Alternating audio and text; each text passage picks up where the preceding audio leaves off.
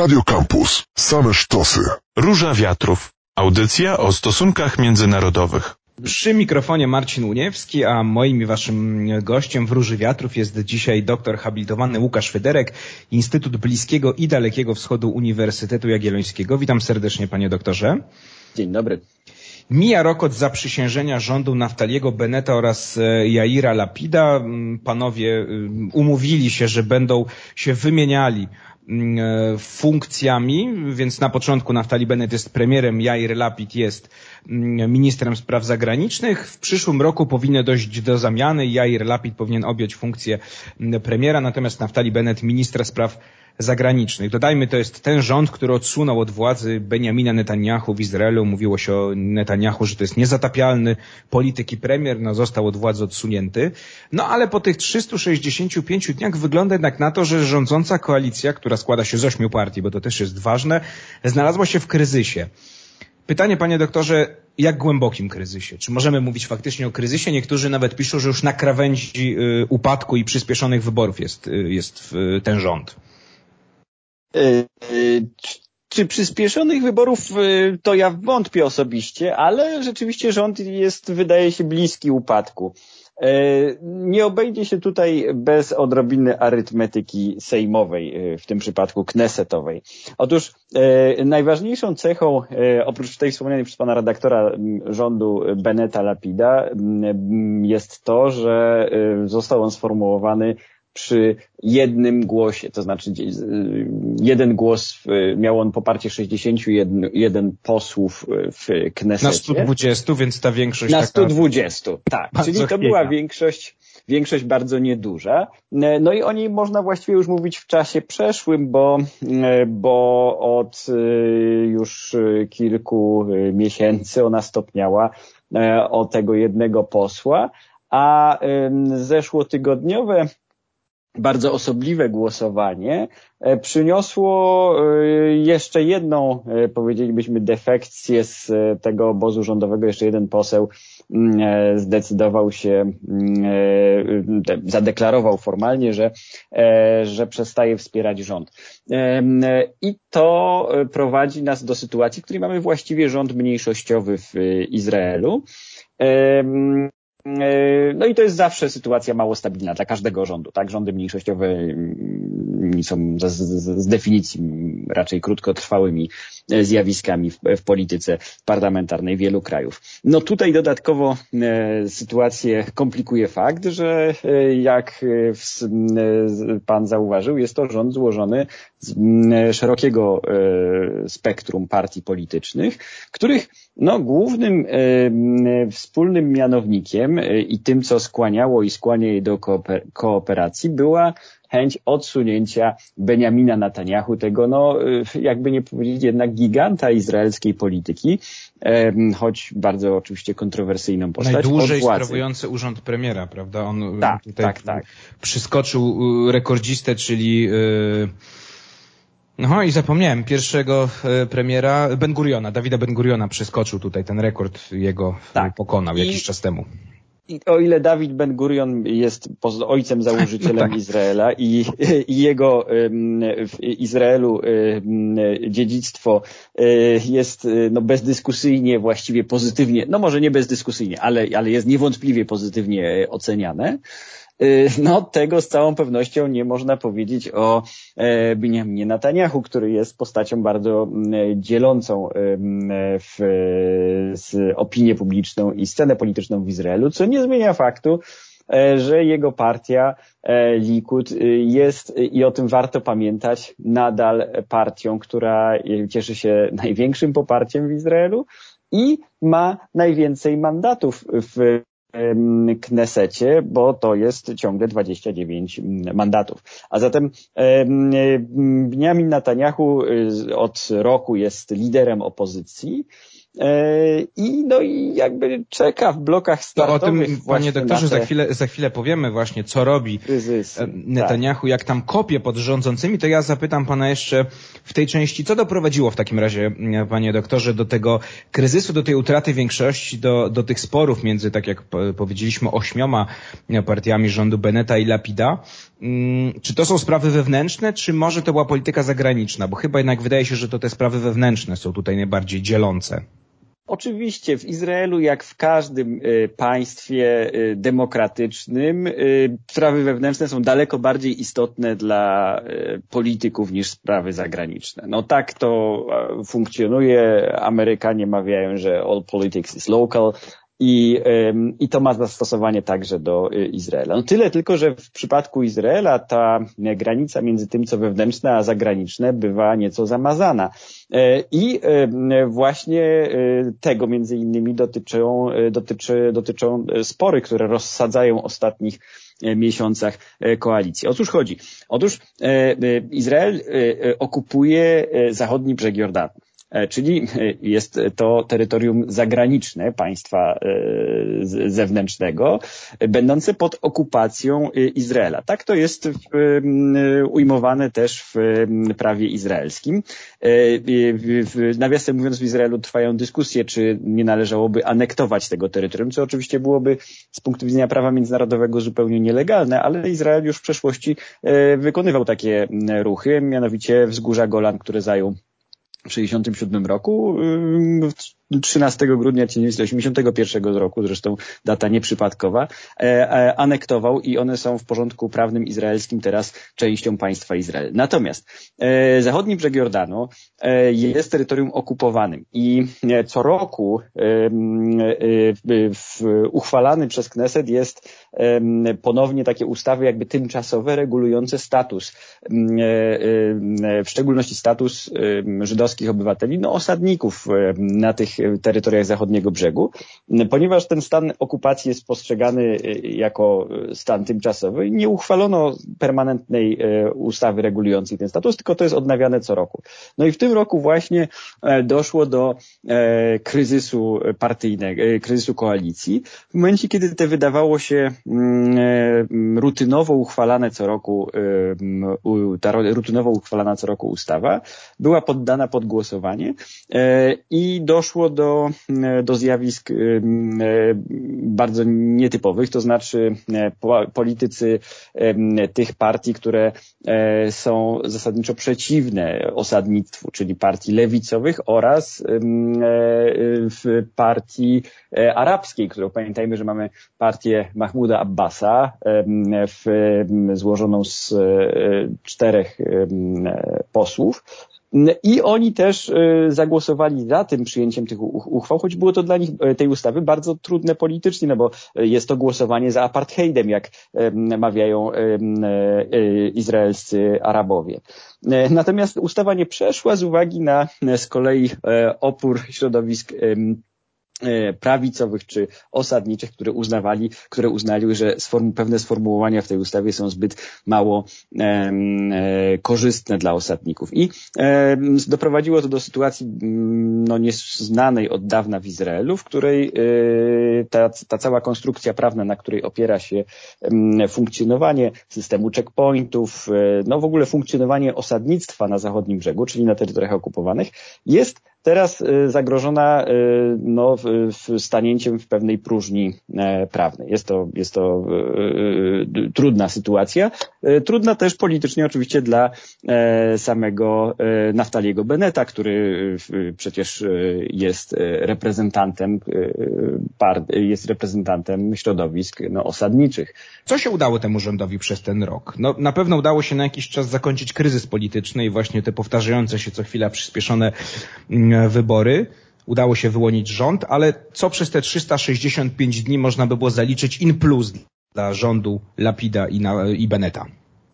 E, no, tych, y, ta lista nie będzie długa, tak? To znaczy, to, to, to największe osiągnięcie pan e, redaktor wymienił. Czyli zakończenie to, kryzysu, przynajmniej czasowo. Tak, i, i fakt, że, e, że, że rząd się utrzymuje, y, no, z mniejszym bądź większym sukcesem uchwala e, kolejne ustawy, znaczy par, większość parlamentarna uchwala kolejne ustawy i a rząd funkcjonuje. Natomiast funkcjonuje z potężnymi kłopotami i ogólnie opinie o tym rządzie, także jego członków, E, są raczej takie, że to nie jest kwestia czasu, kiedy on upadnie, bo no, ta rozpiętość ideologiczna partii, które go tworzą, jest potężna i właściwie każda z, y, każdy z członków rządu w jakimś sensie e, traci część poparcia, prawda? Sam, przez sam fakt funkcjonowania w tym rządzie E,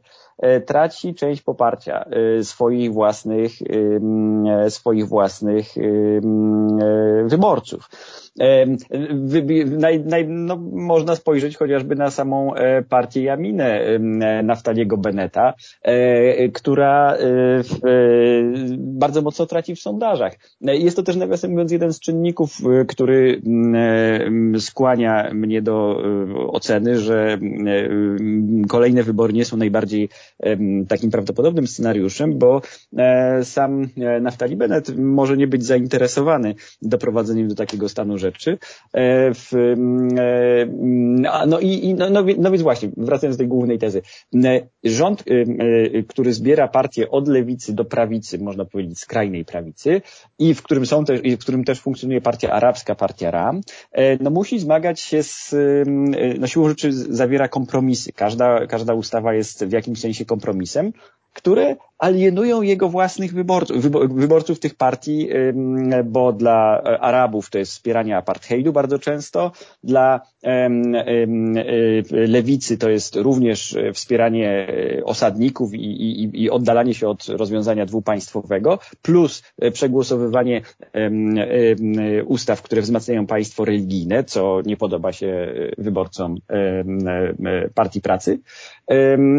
No a dla w partii właśnie y, konserwatywnych, takich jak y, Jamina, no to to jest y, jakby zgniły kompromis. To jest partia prawicowa, która miała, dla której wyborcy życzą sobie, żeby mm, właśnie wspierać osadników, dofinansowywać e, rozmaite projekty, czy przyspieszać chociażby procesy, e, jak to się mówi, odzyskiwania Jerozolimy, czyli tak z, innej perspektywy wysiedlania, czy procesy, które doprowadzają no, do izraelizacji tej wschodniej Jerozolimy.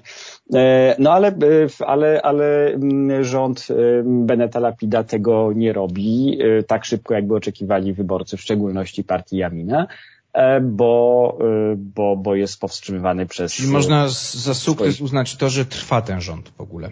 To jest, to jest największy, największy sukces tego rządu, dokładnie tak. Panie doktorze, a czy kryzys e, rządowy, te problemy, o których mówimy, czy on się przekłada też na politykę zagraniczną? Pan powiedział, że ona faktycznie jest troszkę złączona, czy nawet bardziej złączona z polityką wewnętrzną, mm, z perspektywy Izraela oczywiście, ale no dzieją się w regionie ważne rzeczy. Joe Biden stara się o historyczne porozumienie między Izraelem a Arabią Saudyjską.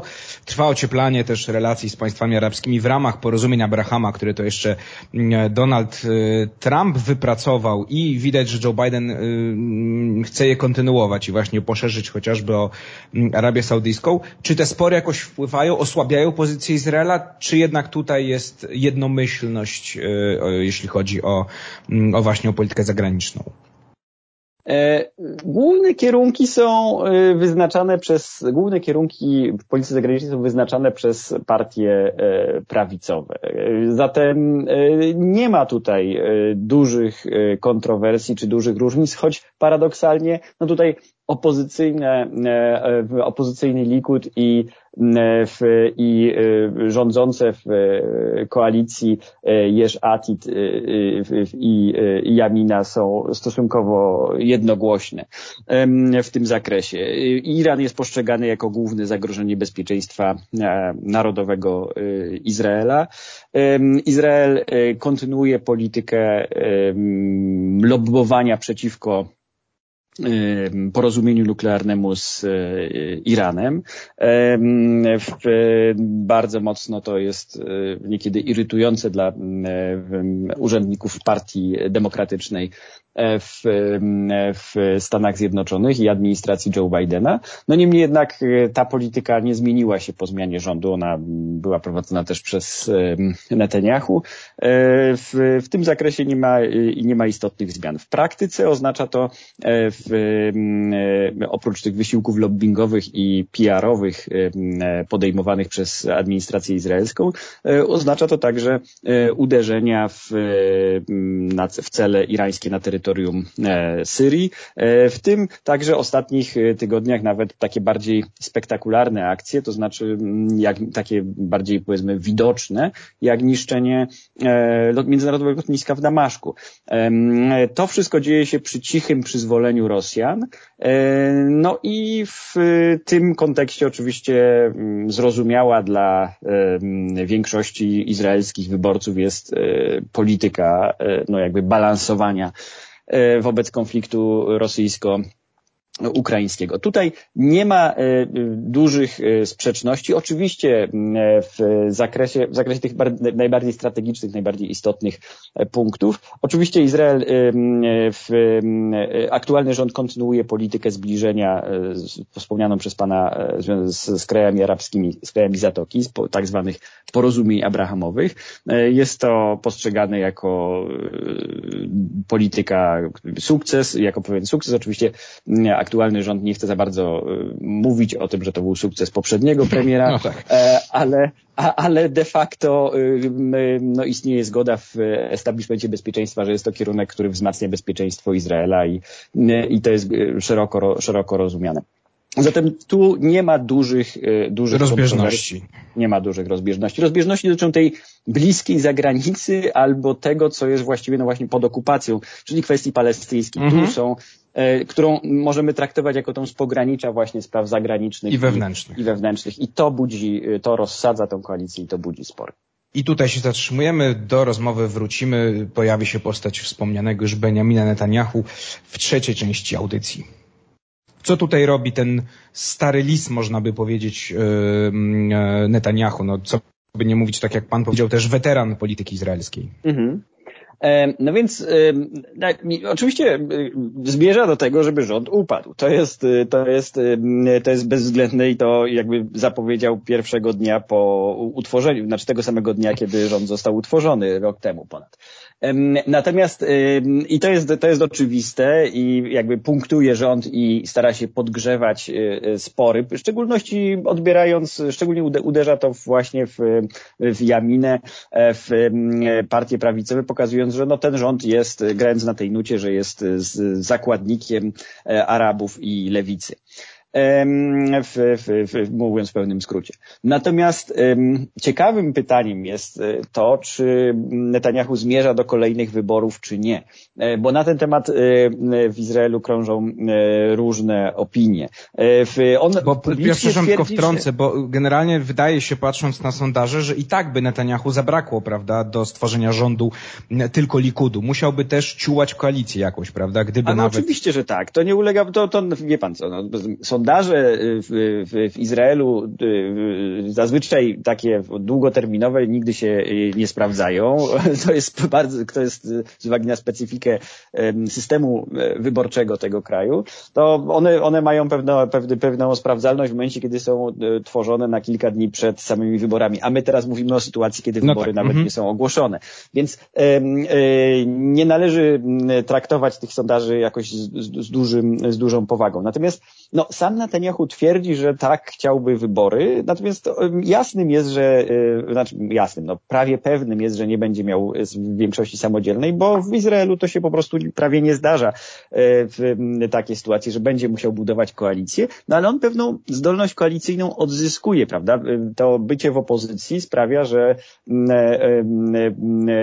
jakby blakną wspomnienia jego rządów, E, I w, no, chociażby tacy politycy jak Gideon Sar, którzy za czasów, kiedy Netanyahu był e, u władzy, zarzekali się, że nigdy nie wejdą do rządu, w którym premierem będzie Netanyahu, wydaje się, że zmieniają w, w toku obserwowania tej, tej polityki koalicyjnej swoje, no już w każdym razie takich deklaracji twardych, takie twarde deklaracje się nie pojawiają. Natomiast no pamiętajmy, że tym scenariuszem bazowym, który w mojej ocenie jest najbardziej prawdopodobny na najbliższy, w najbliższym czasie, to jest scenariusz, w którym e, dojdzie, e, do, może dojść do upadku tego rządu e, Beneta Lapida i utworzenia nowego, nowej koalicji, ale bez, bez wyborów. I to byłaby koalicja, w której no, najliczniejsza partia, najbardziej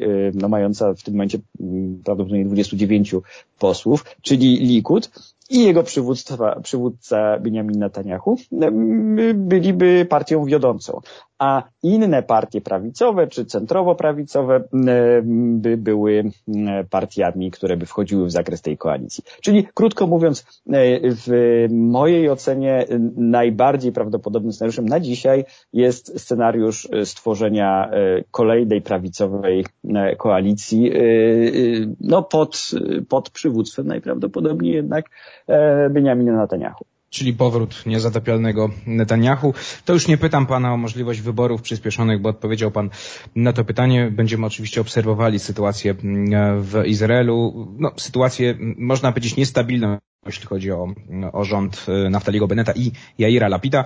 Moim gościem i waszym gościem był pan doktor habilitowany Łukasz Fryderyk, Instytut Bliskiego i Dalekiego Wschodu Uniwersytetu Jagiellońskiego. Bardzo dziękuję panie doktorze za rozmowę. Dziękuję również. To była Róża Wiatrów, ja się nazywam Marcin Uniewski, a my się słyszymy w środę za tydzień.